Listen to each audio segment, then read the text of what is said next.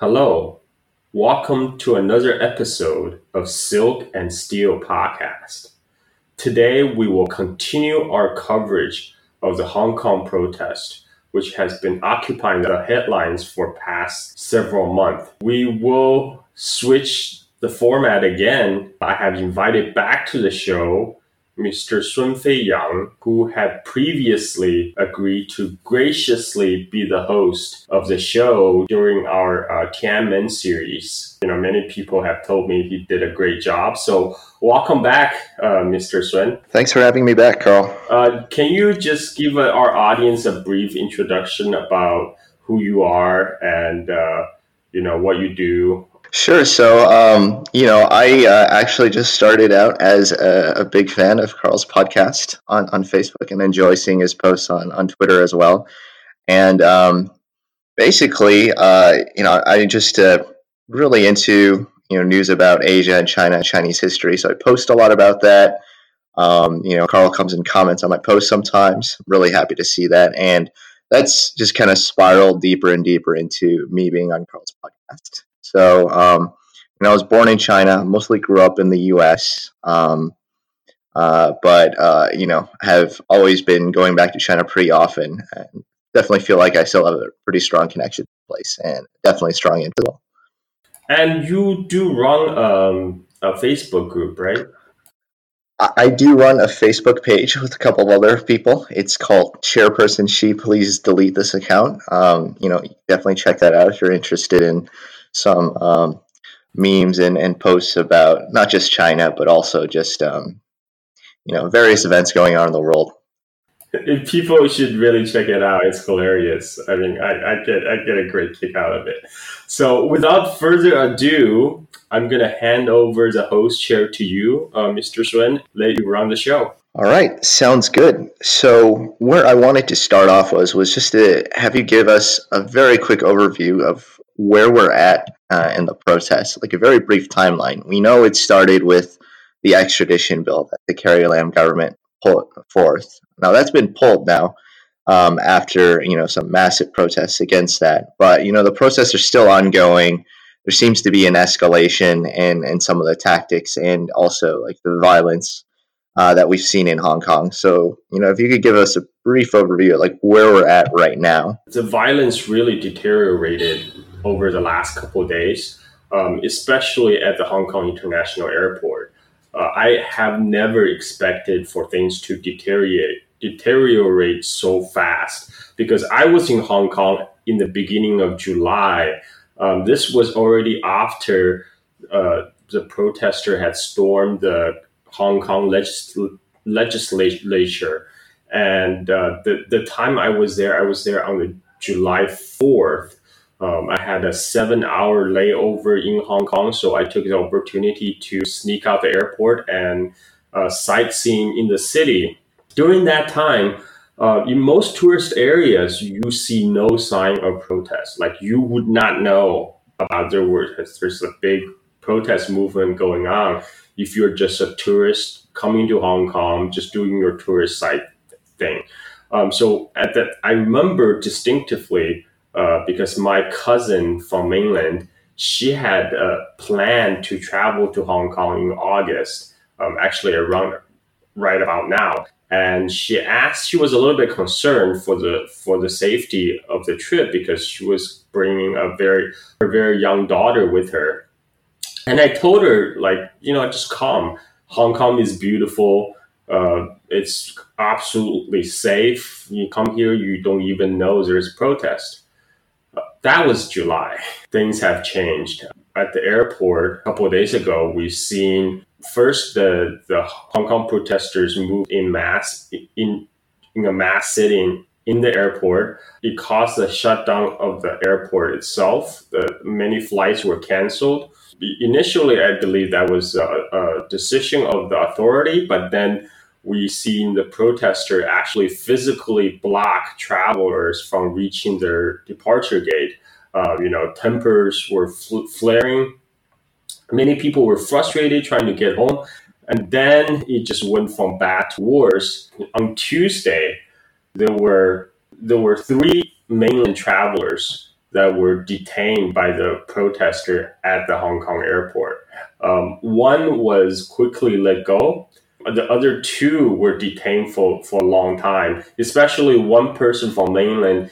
He, for some reason, was suspected of being a cop. Um, so the, the protesters held him down, zip tied him, beat him, poured water on him, interrogated him, searched his belongings, took out his IDs, uh, Google searched his name. They supposedly found a name match in one of the Chinese mainland police uh, uh, police station, and somehow that confirmed their suspicion that he's undercover police. They, they believe he's there to be an agent provocateur. And so they beat him continuously for four to five hours, uh, during which he collapsed twice Paramedics tried to reach him, but were blocked by the uh, the walls of protesters. And when the paramedics finally reached him, um, just you know, bring him to consciousness, the team were blocked from leaving the airport by the protesters. And eventually, uh, you know, all during this ordeal, everything was streamed live, right, on all the major news sites. And and even my mainland cousin in mainland, he was able to watch this live. I did not ask him which website he watched it live, but I do know CNN is actually not blocked in China, mm-hmm. and CNN is a live blog, so maybe that's where he he saw it.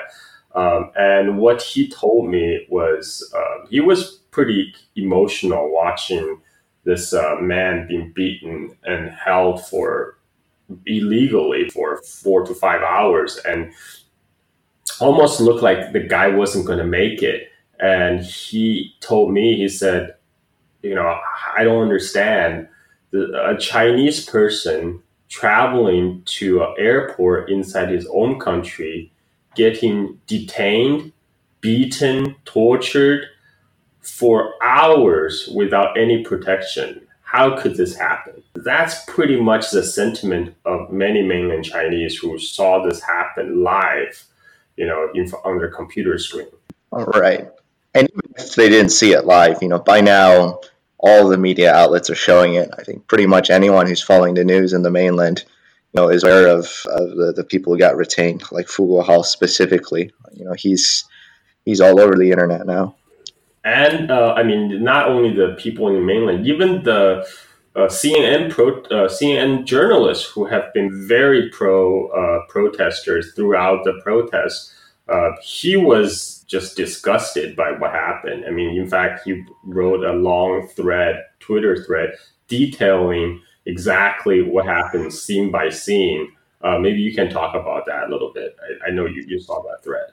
Yeah, so I did see that thread and I posted it because you know you could see his disillusionment with the protesters in real time. You know, there was no organization. It was basically just they're deciding what to do with these people that they had tied up um, based on who was shouting the loudest because there's no clear leader there. There was no, um, there were no uh, pro democracy lawmakers there uh, to take control, which is what he was you know, calling for. Not that I think that, and I think it turns out that there actually were two lawmakers there, but you know, they weren't in control. They couldn't control the crowd at all. And you know, he was even saying that, oh, you know, this is a protest movement that was famous for making way for for ambulances and stuff, and now they won't let paramedics through. You know, he saw someone try to attack uh, the tank guy as he was being let out on a stretcher too. So he, he documented all of this. He seems very disappointed with what went on. Um, and also another funny part of his thread that I think was um, important is that since he had a press vest on, press vest on, a lot of uh, protesters are coming up to him and trying to explain the situation. You know, say like, "Hey, well, you know, actually, we looked him up, and he is a cop. He's definitely a spy. Um, you know, uh, make sure you write that." and telling him all these things that he said for sure are coming from Telegram, and that you know it's not that these people actually know that. So and it was a very revealing threat. He he wrote it up in an article. It's on CNN right now, but uh, it seems to be the consensus to me that a lot of people think that you know this is kind of a turning point in the protests. Um, that's what Feng Tianyu also said on Twitter as well, a writer for Caixin, foreign policy. And I want to get your take on that. Do you see like the events at the airport as like a meaningful turning point in uh, what's going on in Hong Kong?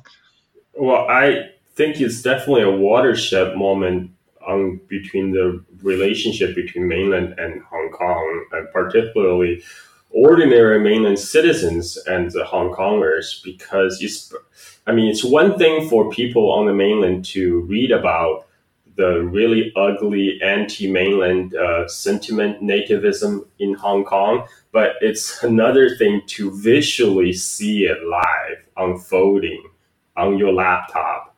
Uh, I mean, we, we humans are very visual animals, right? And like mm-hmm. when we see it happen, it's it, it, it hits a nerve. I mean, like if many mainland Chinese were apathetic about the Hong Kong protests before, now it's personal, right? I mean, they see they see a person of their own because this person is basically being beaten because he's from mainland. He's, he's Mandarin speaking mainlander. I mean, that's why he got singled out.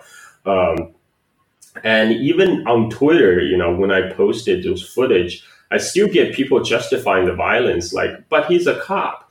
Uh, okay, so even if he is an off-duty cop, when did when did that uh, when did the protesters have the right to become judge, jury, and executioner? And and you know what happened to the rule of law? And but people are so self-righteous you know even after this had happened even after this ordeal that was shown live on television all across the world there's still a significant amount of people on twitter defending this action as saying oh he's an undercover cop right? Like we have a right to do this. I mean it's mind-boggling to me um, and i think it's there's like there's there's several dynamics that's, that's at play here, um, and um, least of which is that for through for the several months of protest,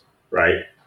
Basically, most of the Western mainstream media or the Hong Kong local media have been very much on the side of the protesters, and um, you know that really kind of gives the protester on the ground encouragement um, and you know made them more convinced of the righteousness of their cause right and and like really sometimes that's what comes through when even i just read the twitter comment it's kind of the self-righteousness like um, if you watch some of these um, the, the footage at the airport even as those uh, foreign travelers were trying to return home and they're begging and pleading with a protester to let them through to get to the departure gate. And the protesters respond with, you know, why can't you just wait? You know, what is it to you to lose few hours? You know, uh, we have been waiting the, for this moment all, all our life, you know, for the last uh, 28 years. You know, this is our moment. This is our revolution. We made the sacrifice to take our time to sit in the airport to make this uh, uh, to to make sure that the government hears. Why can't you make a little personal sacrifice? And I was it was mind-boggling to me. I mean, like this is there's a kind of self-righteousness and the unawareness of what the other side, you know, the, the just common travelers might be feeling. These are just people trying to go through their lives. And we have also have a big shot reporter, Melissa Chan.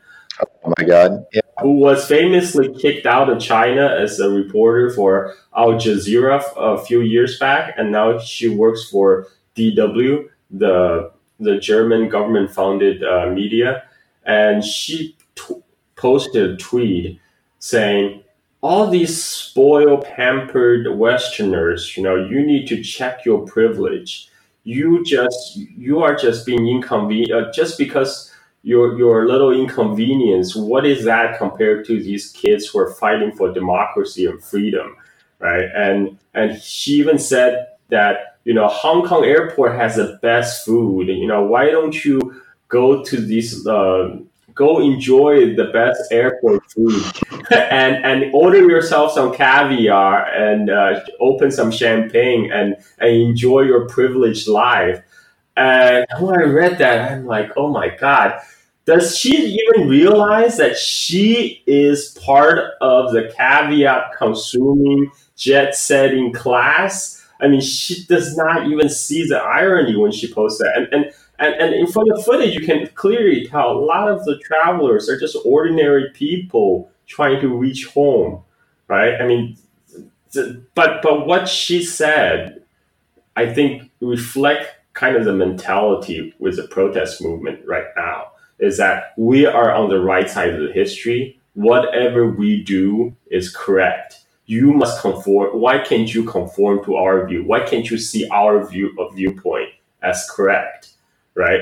And, and that kind of um, a lot of the mainland observers um, actually thought it reminded them of the Cultural Revolution, like the, the self-righteous red guards, right? And then it's also a bunch of youth who are so convinced that they're doing the right thing, they're doing the the real revolution that entitle them to carry out all sort of atrocities in the name of revolution. Yeah, and I'd say they also have gotten to that point because they've they've gotten away with a lot. Um, you know, they had you know basically tore apart the legislature before, and you know, not really. There wasn't that much blowback there. Not many people got punished for that. So you know, they they're you see the the shots of them shining like green lasers at, at police officers and, and government spokesmen too.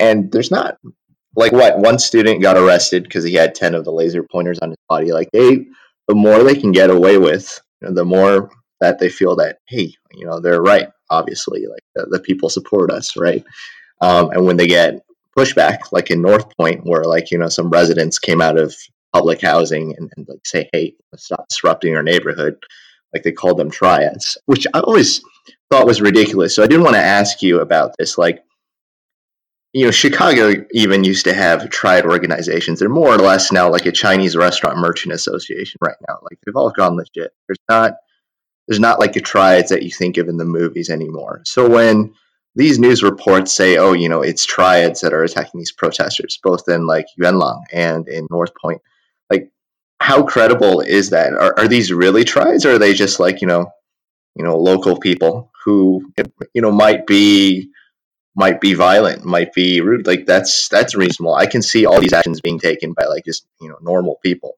non triads. So you know, give me your perspective there. Like, what are the triads in Hong Kong actually like? Do they resemble anything like we think about in the movies, or um, you know, is that just another thing that uh, the media has put out there? Well, I mean, I monitor both sides of the Hong Kong Twitter, right? The um, I mean, one of the things that the mainstream media failed to uh, tell us is really the Hong Kong is really divided about the the public opinion is really divided pretty evenly down the middle about the protest. There, there's a pro protest mm-hmm. side and there's the anti protest pro police side, and that side often voice get drowned out in the in the mainstream media, and and it was done in such a way very disingenuously um, because there was a BBC reporter, Steve uh, McDonell, who went to one of the pro Beijing yeah. rally and he interviewed um, these Hong Kong Chaozhou or Teochew uh, Association and also the Hong Kong Fujian Association, right? They're just basically the local Hong Kongers whose family had hailed from Fujian or from Chaozhou, Tiao, Teochew. And um, it's just no different from, say, like the Italian American Association or the German American Association we have in the United States. Um, and and what's and and he called them mainlanders and on top of that, not only he called them mainlanders, he misread the sign for Chao. yeah. So Chaozhou, the character Chao, um, is is kind of similar to the Chao, the Chao of Chaoxian, which stands for Korea, and it's missing like a, a. It has a, a water radical next to it, right? So for a Chinese a, a, a literate Chinese reader that can totally tell the difference. But you know, I give him a benefit of doubt. Uh, you know that that he may misread it, but he was there. He was talking to those people. He called them Koreans that China has shipped from northeast China, from Manchuria, all the way down to Hong Kong to show support to the Chinese government and the police. And so many people call him out on it. And eventually he admitted, oh, it was just a typo. I just misread it.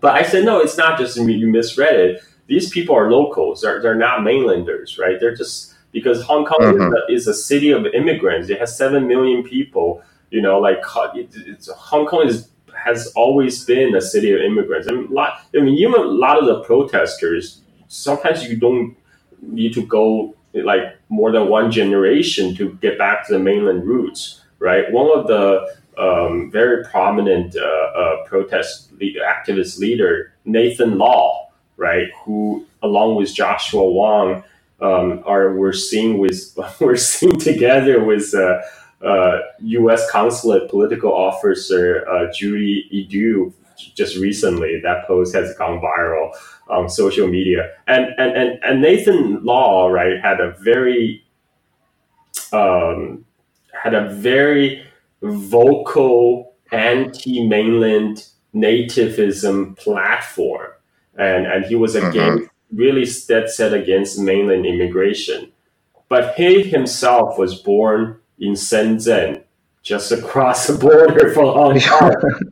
I mean, it's just, it's just the irony, right? And then, uh, so I was trying to explain to this BBC reporter, Stephen uh, McDonell, that, like, look, these are Hong Kongers, they're locals, uh, you know, they're not what you think, they're not people from mainland. But he said, like, no, no, no, no, no. I was there, you know, you are not there. I talked to them, they're mainlanders. So I'm like, oh, okay.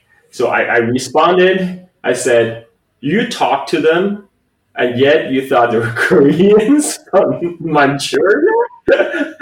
right after that, he blocked me. oh, he, he, blocked me too because I pointed out that he kept on retweeting or you know liking this uh, oh, Tommy Robinson alt right British guy's posts on this thing. But yeah, it's like North Point especially is a very heavily like Fujianese uh, yes. immigrant neighborhood, right? So, and and those people, you saw them march out like uh, in support of or against the protests, I suppose. So it's not surprising that the protesters in that neighborhood would get a lot of pushback. But you know, they they got called triads, and in in the American imagination, Hong Kong is associated with triads somewhat. So I, it right. was just taken at face value and I'm a little suspicious, I suppose. I do want to. I do want to put a caveat. So I, like I said, I monitor both sides of the Hong Kong Twitter, um, the the pro and anti-protest side. Um, mm-hmm. So there, there's one guy. There's a few guys I, I, I follow who are local Hong Kongers who are pro-police, anti-protesters, and and one of them. Um, uh, Tim Yip. He was actually tw- about the Yuan Long attack, the first white shirt attack at the Yuan Long um, uh, uh, uh, subway station. He thinks they're triads, right? So I go with him right, because he, he has mm-hmm. more local knowledge. What he said was actually, he said, oh, those protesters deserve to be beaten up. But, you know, you guys, but not, it shouldn't be done by you guys. You know, what the fuck are these triads members doing. You know, you have no business beating up these protesters, even though this protester really deserved to be beaten.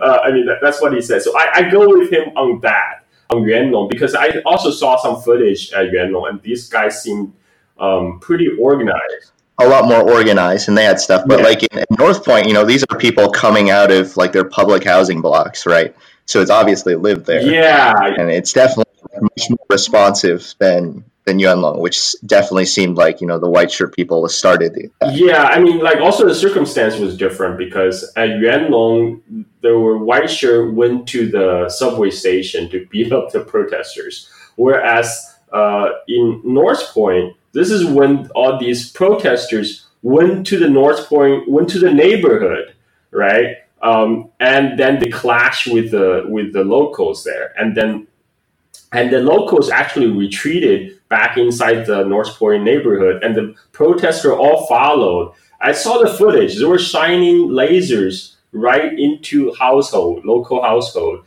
and they were beating down the window. So, so some of them uh, locals escaped back inside the residential building. So these protesters were beating the, breaking down the windows of these uh, residential buildings, and and and and and you know generally causing a ruckus until the riot police arrived. And then when the riot police arrived, the the the North Point locals actually cheered, you know, when the police finally arrived.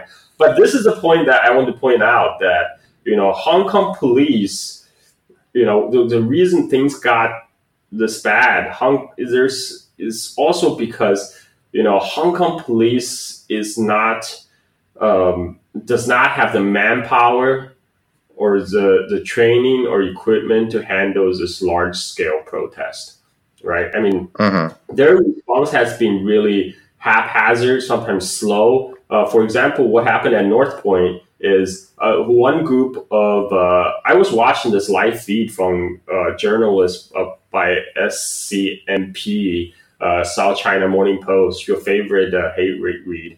Um, they, they the, pro, the the reporter said, okay, it's very rare that locals cheer for the police, but they did. And then then the next group of riot police came and then they fired tear gas straight into the local crowd the, the, the, people who were previously cheering the other group of cops who came right? And that just kind of shows you the kind of like some disorganization among the hong kong police. Uh, i mean i mean that explains why things go out of control and and because you know if you read I read a lot of. I mean, I'm extremely online, so I read a lot of Twitter comments on Face and Facebook, and a lot of people have pointed out repeatedly that, um, comparatively speaking, you know, compare Hong Kong protests with the West. Uh, in the West, the protests usually a lot more violent, and the police are way more violent and way more proactive. And they, you, the police usually nip the protests in the butts before you know things get out of hand. Whereas in Hong Kong, it, it's almost like a script now. Um, you know, the, the, the large body of protesters will show up, and maybe initially was peaceful, but at, at some point, uh, a small group of people will start making um, making escalations and and they will maybe throwing bricks, throwing umbrellas, or um, rushing public buildings, as in as the case when they stormed the Hong Kong legislature, and um, the, the action was purely designed to get a, a a response from the police, right? To get the police to fire tear gas. And then with all the cameras, all the press there, they will capture the moment when the police fire their tear gas and, and try to disperse a crowd. And, you know, that's when we get all these images that get shared all across social media and blasted on, on, on mainstream media all across the world. Look at this police brutality, right? And as if the, you know, the police just have nothing better to do than just, you know, put their iron boots on these innocent students. And uh, this, this, for example, there was um, a, a, a, video clip that was widely shared of um, this this young protester got his face smashed into the pavement by the by the anti riot police. That was that had like thousands of retweets, and then I saw a post from another report from another pro protester reporter. I think she's from QZ.com and she says what she she, she was still uh, coaching it in a term that's pro protester. She said, "Here, this is a more footage, and apparently some cops were, were, you know, there were some plainclothes cops that started a fight with the protesters, but the protester didn't know they were plainclothes cops, so they thought they were triads." So they start beating on, on these what they thought were triad members. So what you saw was this group of protesters that held this man down on the ground and beating him viciously with sticks, right? But in the mom, in the next moment, the table got turned on them when the anti-riot police arrived. So one of the protesters who was beating the man on the ground previously got chased down and wrestled down to the ground, and now it was his turn to be smashed, had his face smashed to the pavement. But that was the moment when all the footage was captured and share. Whereas the, even from the report, the QZ pro protester reporter who had the like the more complete footage, that one only has like I don't know, like tens of tweets, like hundred, maybe like hundred retweets, versus like a thousand retweets of just boyish looking protester have his face smashed into the pavement, right? Because you know, image is powerful, visual medium is powerful. Yeah, and there's you know all these other like supposedly iconic protest images like you know there's this teenager sitting in front of the police or things like that. And when, every time you see the old woman there was a famous image of the old woman and, and all the big journal uh, named journalists said oh my god this is an iconic image. You know it has this old woman s- standing in front of a row of riot police yelling at them mm-hmm. right? They say oh she's so brave right? But later emerges longer footage. This this old woman initially was yelling at all the protesters, and, and she was just a local resident who got so tired of all these protests and disruption. She was telling both sides to leave, to leave her neighborhood. She she was in the footage. She was telling um, the protesters to get out here, to get out, get out, get get get the hell out of here. And then she also turned around to the police says, you know, you guys should also get out of here. You know, what are you to do? Shoot me? Guess which footage gets blasted around the world? they they're very aware that they have a very sympathetic media, um, and that's what leads to the things like you saw in the New York Times in June, where they have published like a Hong Kong protesters uh, tactics, you know, get the police to, to hit you or something like that.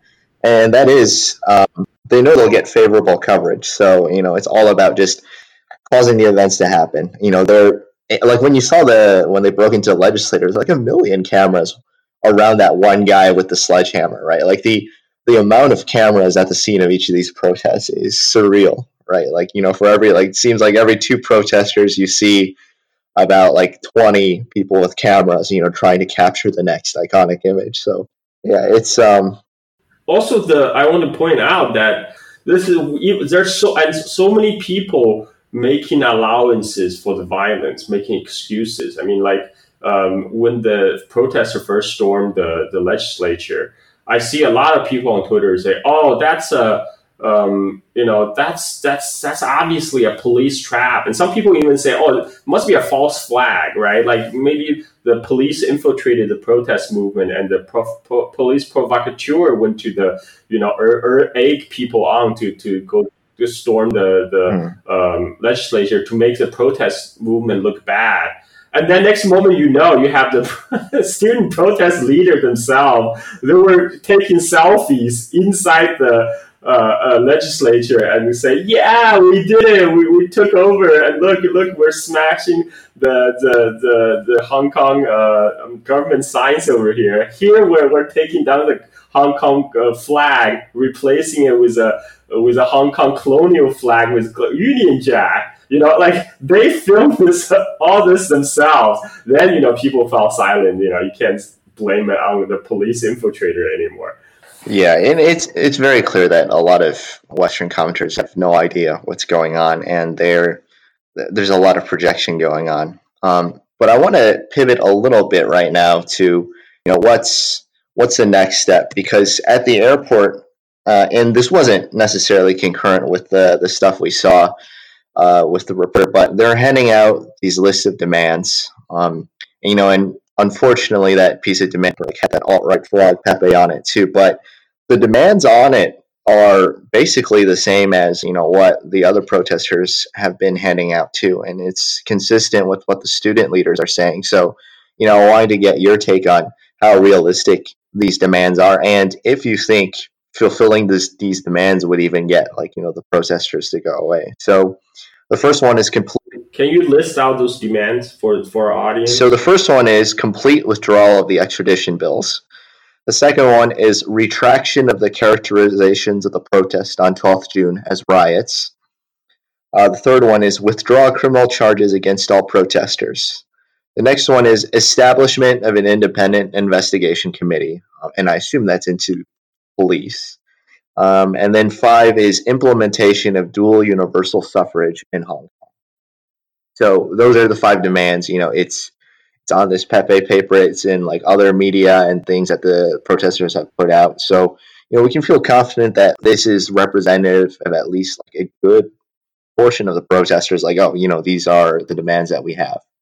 Um, so, uh, first of all, um, is twelfth is twelfth of June is is are they referring to to the storming of the legislature? I would have to check that date. Um, although that demand does remind me very much of like you know 1989, like you know re- retract that editorial in the newspaper, right? it's yes. very specific. Yes. So yes. Uh, Simil- there's some, I mean, superficial similarities between 1989 Tiananmen Square student protests and this one. Yeah, yeah, I would say they're superficial too. But so June 12th was just a protest against the second reading of the bill, Siege of Legco. Let's see. Yeah, I don't think that was. Um, yeah, the, the police commissioner declared the clash as a riot, and um, you know there's some tear gas and there was, you know, mass. Oh, I remember. I remember now. it's because um, that was the day that the Hong Kong legislature was supposed to mm-hmm. convene to discuss the extradition bill, and and so the Hong Kong protester went outside to besiege the building to prevent the physically prevent the, legis- the, the legislator to to go in and hold the meeting, and and and and and they were successful, and but in the end, the police decide to clear the uh, clear the ground, and so the fire right. tear gas, and then there were clash that happened. So, uh, so, so, and then the storming of legislature uh, right. uh, actually happened a few days later. Okay, um, so I think mm-hmm. let's address one point at a time. Um, first is about the demand of withdrawing uh, extradition bill. I mean, the and the whole protest started out mm-hmm. as anti-extradition bill, right? And um, for the people who are not familiar with the background of the extradition bill, the extradition bill, because Hong Kong and China, uh, despite being one country, um, they do not have extradition treaty. I mean, this is a kind of legacy from the British colonial days, and what that meant was, you know, like criminals on mainland they can just run to Hong Kong, um, and vice versa. You know, criminals from Hong Kong will go to mainland. And in fact, in, in I think it's late 1990s or early 2000, there was a famous case in Hong Kong where a bunch of triad that kidnap a, a, a like a, a Hong Kong millionaire or billionaire, and then to escape police they ran over across the border to mainland China, and eventually these uh, you know it was the mainland police that captured them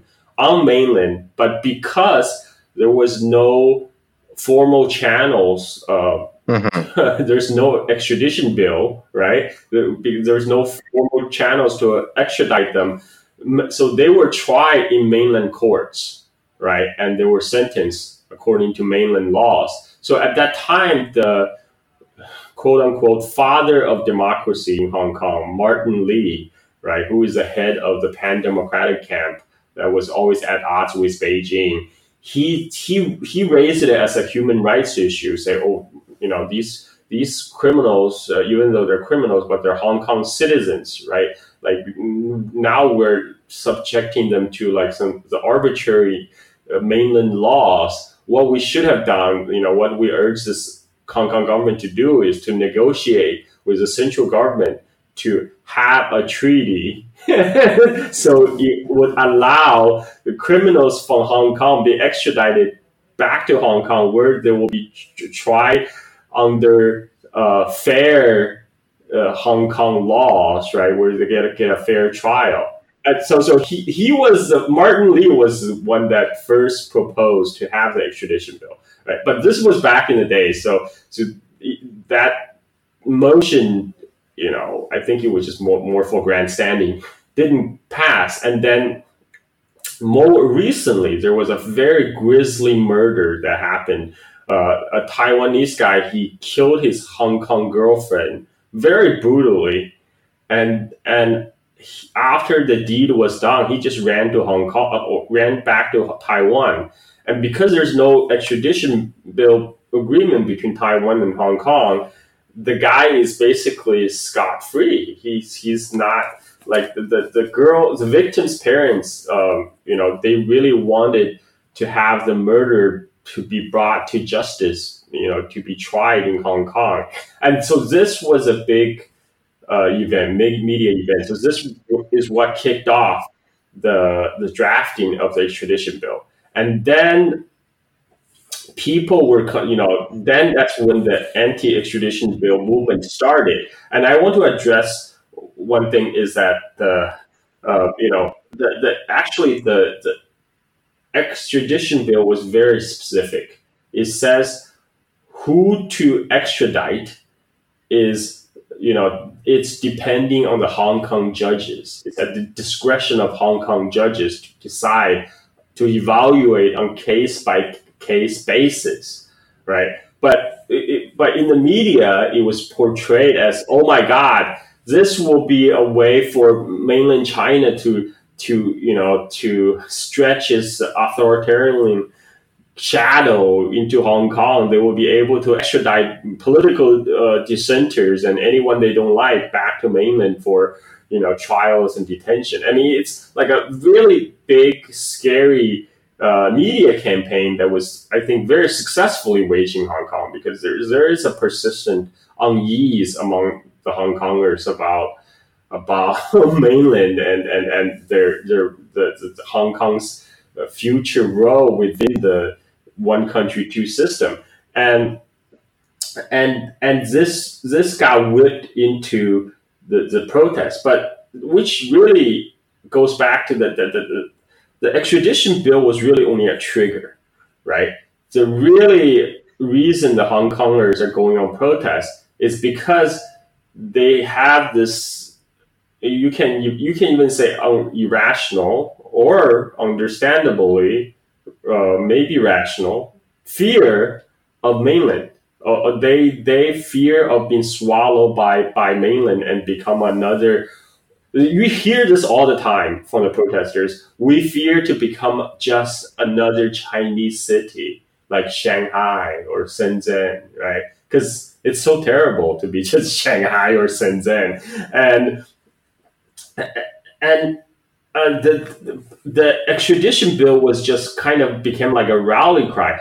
But there were people, um, you know, there are also wealthy people in Hong Kong, you know, some members of oligarchs who backed the anti-extradition bill because you know one of the one of the target of the extradition bill are these cooks, You know, because it's for many decades these crooks from from uh, mainland who commit financial crimes. They will take their ill-gotten gains, go to countries that doesn't have extradition treaty with China. They go to places like Hong Kong. They go to places like Canada, right? And they get uh, invest in the Canadian investment scheme visa, right, to, to get get a get a green card. And then next thing you know, they're living very comfy lives in Canada with their ill-gotten gains. And this has been an issue forever. And of course, you know, the Canadian there's a every time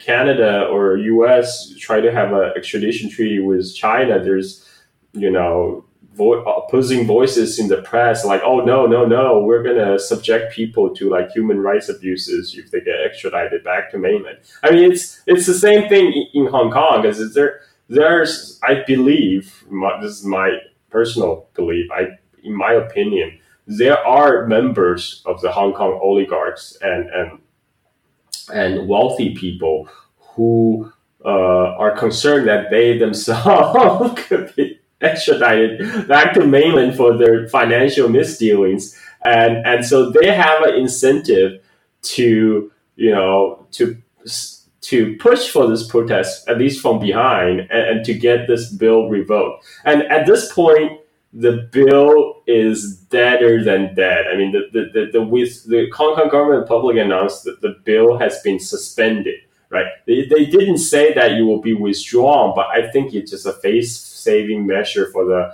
Hong Kong uh, governor Carrie Lam, right? Because they really misjudged the public opinion on this one. To cost to have this, or give people opportunity to have this gigantic scale protest, and and but I mean, the, I just don't see the extradition bill coming back anytime. But people that that was not the point, right? The, the, the point was never about the anti-extradition bill. So that that's my thoughts on the first their first demand. Um, you know, they they demand government to formally withdraw uh, extradition bill. But think about what happened, right? The day after the Hong Kong government announced that they were going to withdraw, um, they're going to suspend extradition bill. Literally the day after, the Hong Kong protesters storm the legislative building, right, in a major act of escalation. The full interview has been released to my Patreon subscribers. To subscribe, search in Google the Silk and Steel podcast. The Patreon link should be the second one from the top. Or you can go to patreon.com. In the search box, type in Silk. The Silk and Steel podcast should be the first one in the result. I put in a lot of time and effort to put together this podcast, and I do ask you for your support. For $5 a month, you will receive premium patron only episodes like this that details culture, politics, history of China, its surrounding region, and China's relationship with the world. You will also receive pre released regular episodes before they have been released to the general public, as well as newsletters detailing everything China related topics. I hope you enjoy the show and I hope you subscribe. Thank you for listening. Bye bye.